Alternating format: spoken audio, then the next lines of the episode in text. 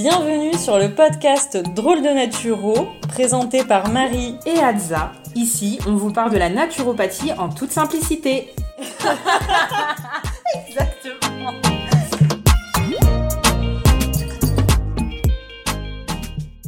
Bonjour à tous, salut Adza. Salut tout le monde, salut Marie, comment ça va? Ça va et toi? Eh ben ça va. On se retrouve aujourd'hui pour euh, parler des troubles digestifs à la suite du podcast d'il y a deux semaines où on a parlé du système digestif. Aujourd'hui on va aborder les troubles. Les problèmes. Exactement, et puis comment on peut euh, un petit peu... euh, Trouver des solutions naturelles. Voilà, trouver des solutions naturelles, tout en sachant que euh, si il y a des pathologies, si vous êtes inconfortable, allez consulter votre médecin. Toujours. conseils ne remplacent pas une consultation médicale. Voilà, en premier. Et euh, si il y a- vous avez aussi une pathologie dans laquelle enfin, vous vous retrouvez, vous avez des symptômes qu'on va évoquer et que vous avez un traitement, n'allez pas vous amuser à ajouter des plantes là-dessus pour augmenter les effets et après partir dans un truc qui serait complètement... euh, C'est ça, et puis en plus ça peut, être, ça peut être contre-indiqué. Voilà. Et l'idée, c'est toujours la même. C'est vrai qu'en naturopathie, c'est important d'individualiser. Donc là, on va donner des recommandations un peu générales qui peuvent être utilisées, évidemment, mais devant tout trouble qui persiste ou autre, consulter, c'est important de personnaliser et de, de s'assurer que médicalement, il n'y a pas une problématique plus importante. Alors du coup, je propose que nous commencions par les troubles digestifs hauts. Alors Adza, est-ce que tu peux commencer s'il te plaît? Ah bah oui, tu parles de troubles digestifs hauts, donc je vais commencer par des troubles au niveau de l'estomac. Donc petit rappel, vous vous souvenez, dans l'estomac, il se passe un tas de choses, mais il y a surtout une acidité qui est nécessaire pour désinfecter le bol alimentaire et pour aider à la digestion notamment des protéines. Mais parfois, il arrive qu'il y ait du coup ce qu'on appelle des reflux gastro-œsophagiens. œsophagiens, pardon. Qu'est-ce que c'est? C'est quand le contenu de l'estomac, justement, va remonter au niveau de l'œsophage. Et du coup, qu'est-ce que ça provoque? Eh bien, ça provoque souvent des sensations de brûlure, donc des douleurs, un inconfort. On peut avoir vraiment l'impression d'avoir des remontées très acides. Ça peut aller jusqu'à des gingivites, parce qu'en fait, l'acidité remonte au niveau de la bouche. Oui, les gingivites, c'est une inflammation des gencives. T'as vu, Marie, maintenant Ouais, je le fais automatiquement. Donc, qu'est-ce qu'on. Déjà, à quoi c'est dû? Pourquoi on a ces remontées acides euh, de l'estomac? Donc, déjà, ça peut être tout simplement parce qu'on s'est suralimenté. Ça, ça peut arriver, par exemple. J'aime bien donner cet exemple, et en La plus, c'est la saison. Exactement, Marie. La raclette La raclette, on a mangé du fromage, on a mangé des patates, tout ça c'est La lourd. charcuterie L'estomac est au bord du gouffre, ça dure 5 heures. en plus, on le fait le soir, donc on s'allonge. Mais Et oui, c'est la catastrophe. Non mais plus on vieillit et après on comprend qu'il faut faire les raclettes le midi, Ouais. vraiment. hein. C'est vrai, tu m'as donné la cible et je suis assez d'accord avec toi. Et donc, du coup, première cause, évidemment, c'est lorsqu'on mange trop, du coup, hein, la suralimentation, ou alors on mange très lourd, très gras. Donc là, l'estomac, il a du mal, effectivement, euh, à brasser et il y a des remontées parce que le contenu est trop important. Ensuite, euh, une cause qui est très, très courante, ça va être le stress. Parce que bah, du coup, le stress, on vous l'a expliqué, il ne nous permet pas d'être en système nerveux parasympathique, le système de la détente du repos. Et du coup, ben, l'estomac, clairement, il galère et ça fait des remontées euh, gastriques. Voilà, je vulgarise. Galère, mais t'as t'as raison. Ensuite, on a l'obésité, le surpoids, qui va augmenter le risque de reflux gastro-œsophagien. Et on a la consommation d'alcool, de tabac, euh, d'épices, d'excitants, tout ce qui est café, thé. Euh, donc pensez-y et euh, limitez euh, toutes ces consommations. Qu'est-ce que au niveau médical en général va vous être proposé si c'est un reflux bah, qui devient important et chronique? Ça va être des médicaments qu'on appelle des inhibiteurs de la pompe à protons.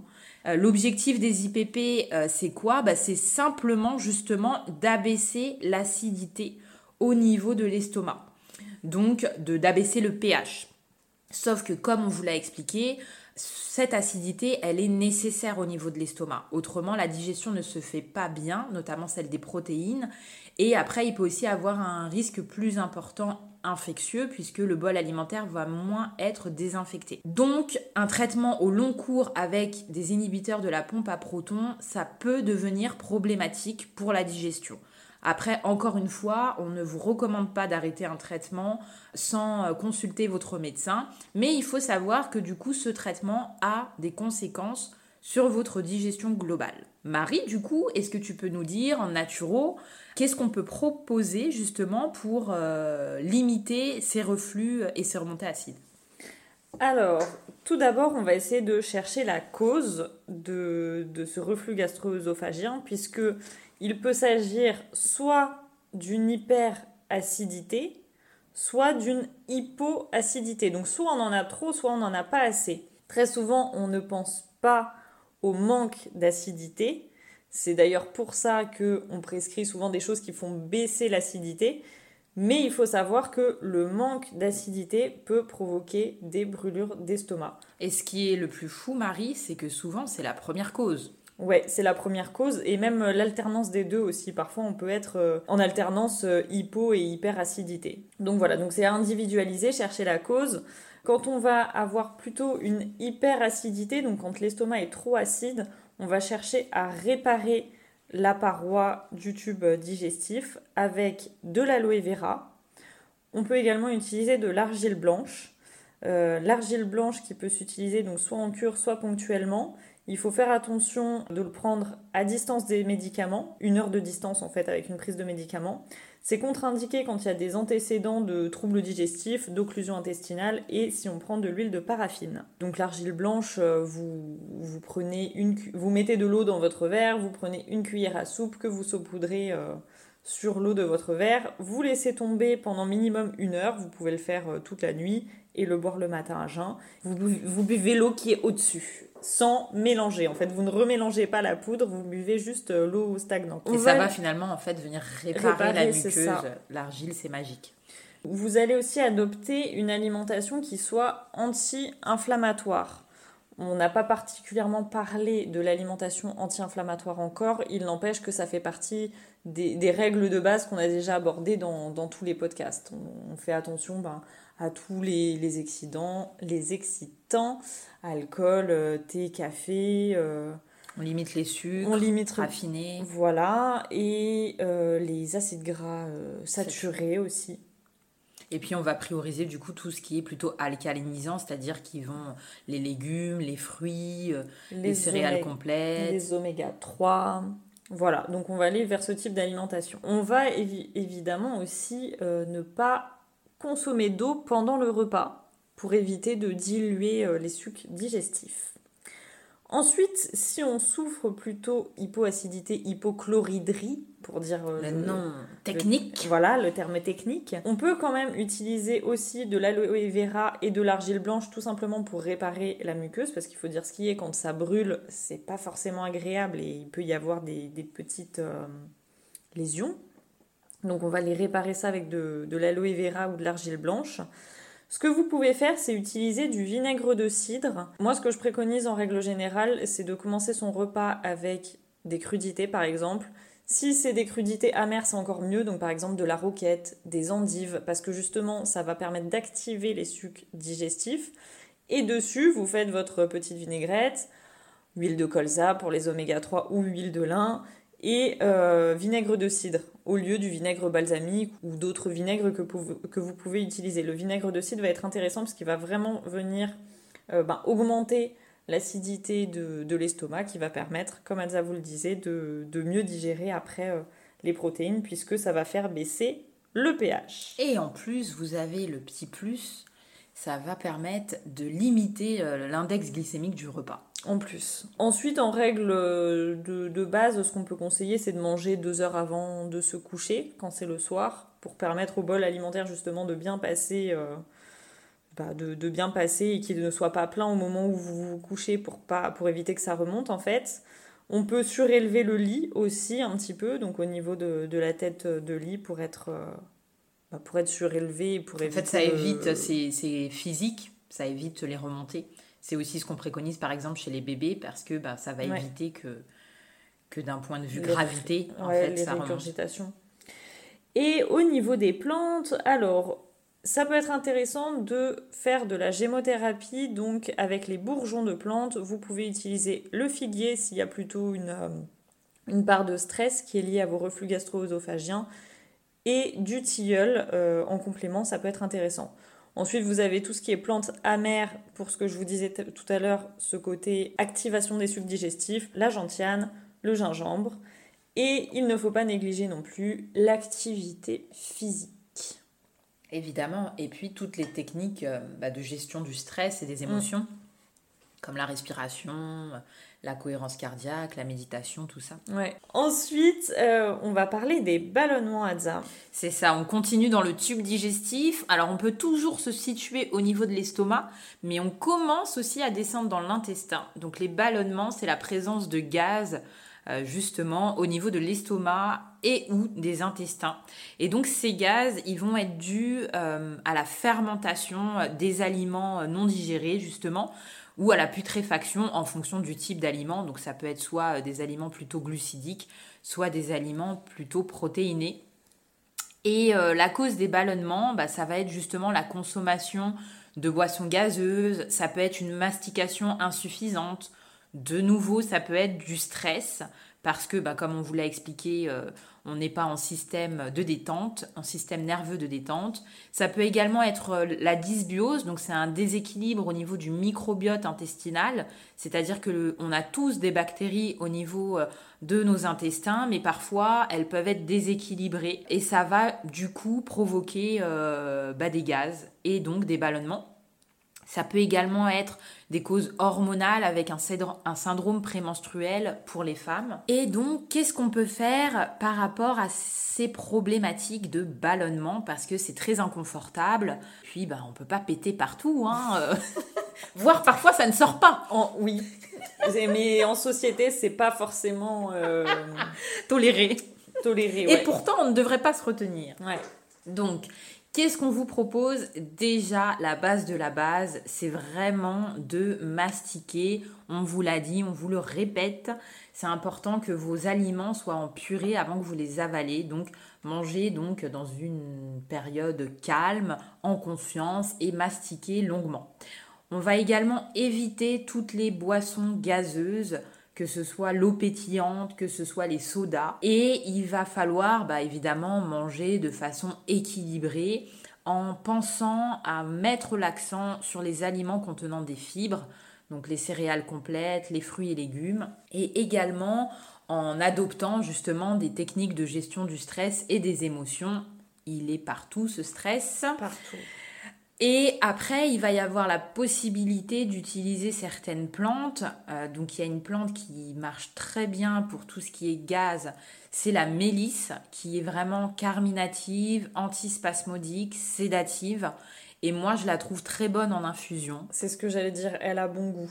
Voilà, donc euh, n'hésitez pas. Carminative qui permet d'évacuer les gaz. Merci Marie pour cette petite définition. Moi justement j'aime bien faire en infusion euh, mélisse menthe ou, et parfois j'ajoute de la verveine puisque du coup la menthe verte est également carminative et antispasmodique. Et c'est un bon petit goût. En plus, elle est délicieuse.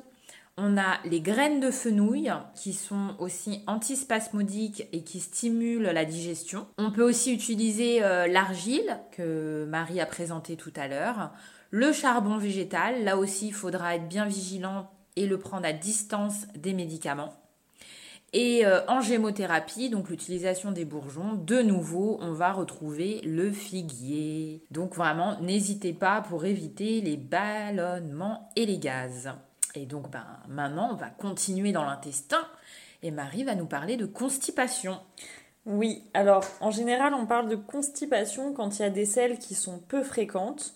Euh, on parle de moins de 3 par semaine ou alors, et ou, parce que ça peut être les deux, de difficulté à aller à la selle. C'est-à-dire qu'il va falloir faire un effort de pousser parce que ça a du mal, euh, du mal à s'évacuer.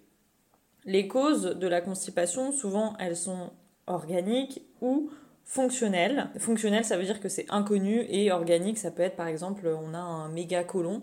c'est pas forcément à tous les coins de rue qu'on a des méga colons, mais voilà, ça. peut exister, sachez-le. Marie, c'est moi cette fois qui fait l'explication. Le méga colon, c'est un colon plus long que la normale. Il est méga long, quoi. Merci Adza. tu as raison, tu as raison. Euh, ça peut être également un manque d'activité physique. Ça peut être aussi un manque de fibres dans l'alimentation. Une hydratation insuffisante. Alors, sur l'hydratation, on entend parfois des gens dire oui, boire de l'eau ne déconstipe pas un constipé. Certes, mais comme on vous l'a expliqué dans le podcast précédent, moins il y a d'eau, moins les selles vont être euh, gonflées, enfin il y aura moins de volume, donc du coup ça aura beaucoup plus de mal à s'évacuer. Donc non, boire de l'eau ne vous déconstipera pas, mais ça va quand même faciliter la chose. Et ensuite, il peut y avoir aussi des facteurs psychologiques. Souvent, ça va être quelque chose qu'on retient, qu'on garde, qu'on ne veut pas lâcher. Voilà, c'est de l'ordre plutôt du contrôle quand on parle de constipation. En traitement médicaux, en général, ben, on va vous recommander des laxatifs ou des lavements. Alors, euh, Adza, les lavements, il faut, faut, faire euh, un petit peu attention à la fréquence. Oui, bien sûr. De toute façon, même les traitements médicaux laxatifs, c'est pas recommandé de les utiliser euh, de manière régulière parce que ça va rendre presque euh, le système digestif paresseux. Mm. Il va avoir besoin qu'on le stimule pour euh, rentrer en action. Après, voilà, quand médicalement c'est nécessaire, il faut les utiliser pour pas arriver à l'occlusion. Mais il faut pas que ça devienne automatique, comme les suppos d'ailleurs glycérinés, etc. Oui, voilà, c'était surtout sur le côté automatique. C'est-à-dire qu'on peut se dire c'est la facilité, euh, je fais un lavement et tac, ça règle ma constipation. Non, aller chercher la cause, aller traiter euh, en amont en fait euh, avant d'arriver au lavement quotidien. En naturopathie, donc comment on va accompagner la constipation avec les règles hygiéno-diététiques de base qu'on a déjà évoquées. Donc on va manger beaucoup de fibres, on va manger beaucoup de légumes, cru et cuit. Alors attention au cru, euh, c'est selon votre tolérance digestive. Il y a des gens qui ont du mal à manger cru parce que c'est irritant. Donc là c'est pareil, hein. il faut consulter, chercher les causes et, adapter aussi pour pouvoir manger du cru. Mais euh, ayez une alimentation qui soit assez riche en fibres, une activité physique régulière, tout simplement pour avoir des mouvements au niveau des intestins, l'hydratation, comme je le disais tout à l'heure vous pouvez également faire des massages du ventre, ça aide beaucoup. Euh, ce qui peut être intéressant aussi, d'ailleurs, vous, pourrez trouver des vidéos sur YouTube là-dessus, euh, yoga euh, digestion, yoga constipation. vous prenez une serviette, une petite serviette que vous enroulez en petit boudin, vous la mettez au niveau de votre ventre et vous vous allongez sur le ventre, sur un tapis ou, par terre, sur le sol. Enfin, ça peut être sur le lit, mais euh, sur le lit, il y, a pas, y a moins de résistance. Ouais. Et donc, vous, le, vous mettez votre serviette au niveau du ventre et ça va venir masser. Par contre, si vous faites ça, prenez le temps de bien respirer, euh, de bien inspirer, expirer lentement et profondément. Ensuite, vous pouvez, donc vous êtes toujours sur le ventre, relever euh, les, les jambes, enfin les mollets, quoi les plier et faire des mouvements euh, comme des essuie-glaces avec vos jambes de droite à gauche. Et voilà, ça va venir aussi un petit peu euh, stimuler le, système digestif. Ouais, en fait, c'est vraiment, je suis en train de visualiser ce que tu dis. Et en fait, ça correspond vraiment au massage qu'on fait aux nouveau-nés et mm. aux petits. Le fait de passer les jambes sur le côté euh, et de masser les intestins. C'est ça. Mais D'ailleurs, dans tout ce qui est étirement ou, ou choses comme ça, tout ce qui va être exercice de torsion, ça va, ouais, ça, va être assez efficace pour, euh, pour venir masser les intestins. Adza, tu peux peut-être nous parler des plantes du coup? Yes, alors je m'aperçois d'un truc. En fait, c'est tellement habituel pour nous de le préconiser qu'on l'a oublié. C'est le petit siège dans vos toilettes ah, bah pour remonter légèrement les jambes. Mm. Euh, parce que la position pour euh, aller à la selle est importante et malheureusement, nos toilettes sont faites d'une manière où euh, l'angle de défécation n'est pas suffisant. Donc il faut remonter légèrement les jambes euh, et juste en positionnant un, un petit tabouret. Un, petit tabouret, un trépied, je ne sais pas comment on appelle ça. C'est les petits tabourets qu'on met aux pour enfants, les enfants pour, euh, quand ils un marchepied. Voilà, quand ils vont se brosser les dents, là, qui sont trop petits. Exactement. ça va légèrement surélever vos jambes et donc ça va provoquer déjà une, euh, une meilleure ouverture. Et en même temps, ça va faire une petite pression au niveau abdominal qui va aider du coup euh, à l'évacuation des selles. Et ensuite, pour parler des plantes dans le cadre de la constipation, donc il y a déjà toutes les plantes à mucilage. Euh, c'est plutôt les plantes qu'on va vous préconiser dans un premier temps parce qu'elles sont moins irritantes et elles vont finalement former un gel euh, qui va permettre de faire glisser les selles et elles vont aussi augmenter le volume du bol fécal. Donc, quel type de plante? Ça va être le psyllium. Pensez à boire beaucoup d'eau parce que c'est important justement parce que euh, bah, ça assèche entre guillemets. Enfin, ça a besoin d'être hydraté pour fonctionner. Le psyllium est très absorbant donc euh, il faut boire encore plus quand on en consomme. Ensuite, on a la mauve et on a toutes les, enfin, les graines de lin, l'avoine qui sont riches en mucilage donc forcément ça va aider justement à évacuer les sels. Je te donne un petit tips à yes, ça. donne le tips.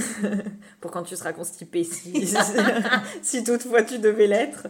Euh, le psyllium, ce qu'on peut faire aussi, euh, c'est le mettre. Moi, parfois, je le mets, euh, j'en rajoute un petit peu dans les quiches parce que tu sais, souvent, on ah. met de la crème ou du lait. Enfin, moi, je fais avec du, du, lait de soja. Et ben, je mets un tout petit peu de psyllium, par exemple, une cuillère à soupe, une ou deux. Ah. Et je mélange à ça, et comme ça, j'en ai un petit peu de temps en temps dans les, dans les tiges. Tu apportes du mucilage et, du coup tu t'hydrates bien. C'est ça, et je m'hydrate bien après. Super, parfait.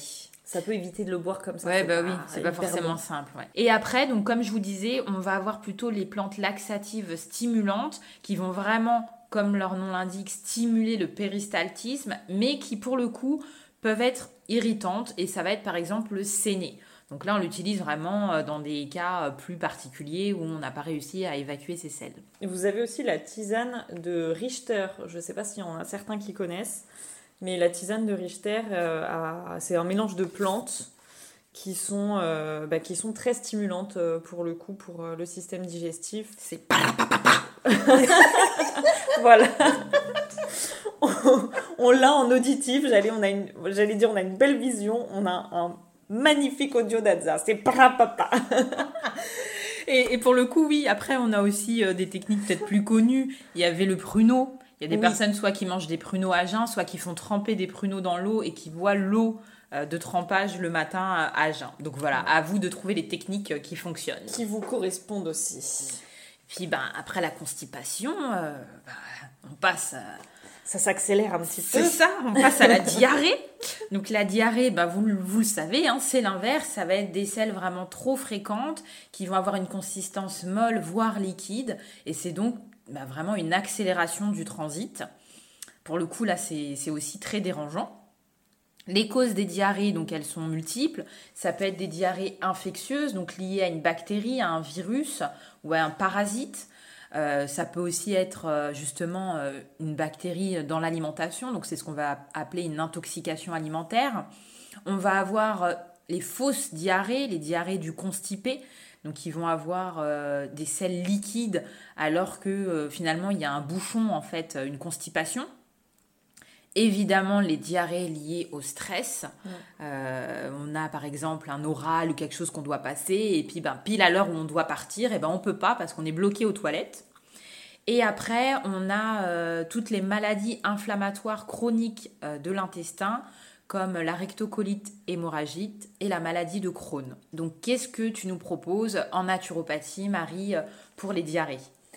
Alors, les règles hygiéno-diététiques que vous connaissez, donc on va limiter la consommation de fibres, là pour le coup, pour ne pas irriter encore plus l'intestin et favoriser euh, justement les sels.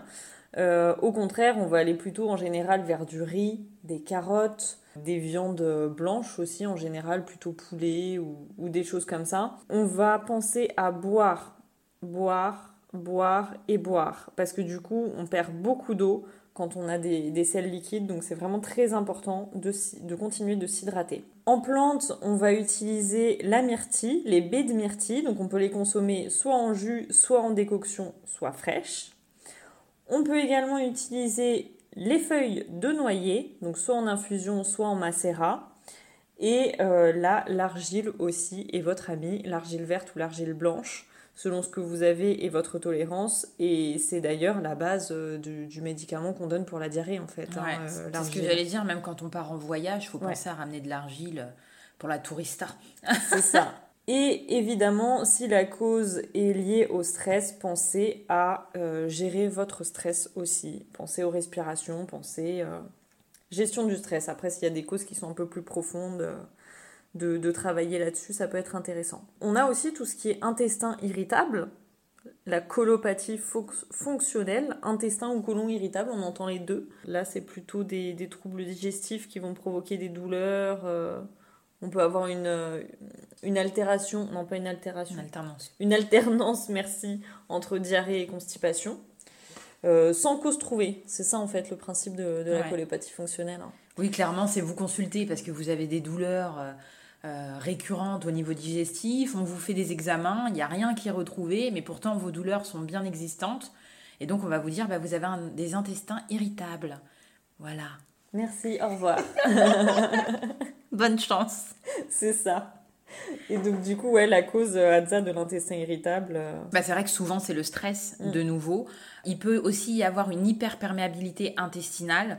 Euh, ça, on vous en parlera peut-être pour un prochain podcast. Mais en gros, euh, ça va être les jonctions intestinales, donc les cellules de l'intestin, qui vont en gros s'espacer, alors que normalement, elles doivent être bien collées les unes aux autres pour ne pas laisser d'éléments étrangers. Et donc, du coup, ben. D'éléments étrangers passés. Et du coup, ben, après, il y a une inflammation, en fait, chronique au niveau de l'intestin. Ça peut aussi être lié, l'intestin irritable, à un déséquilibre du microbiote, comme je vous expliquais euh, tout à l'heure. Donc, d'un point de vue naturopathique, euh, là, ça va vraiment être une prise en charge individuelle. Il faut vraiment voir euh, quel type de manifestation vous avez.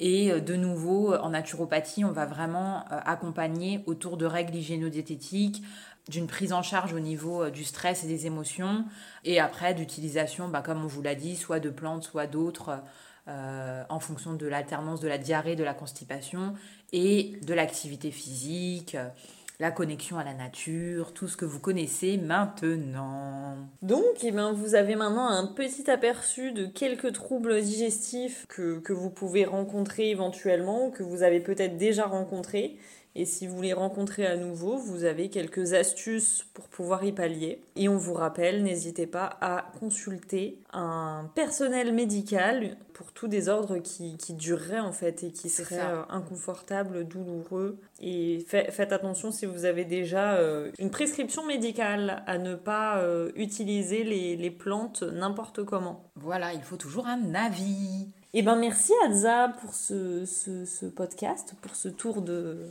de troubles digestifs. Et puis bah à dans 15 jours tout le monde. On vous dit à dans 15 jours. À plus. Merci à tous pour votre écoute. On se retrouve dans 15 jours et en attendant, prenez soin de vous et n'oubliez pas que l'équilibre c'est la clé. À bientôt.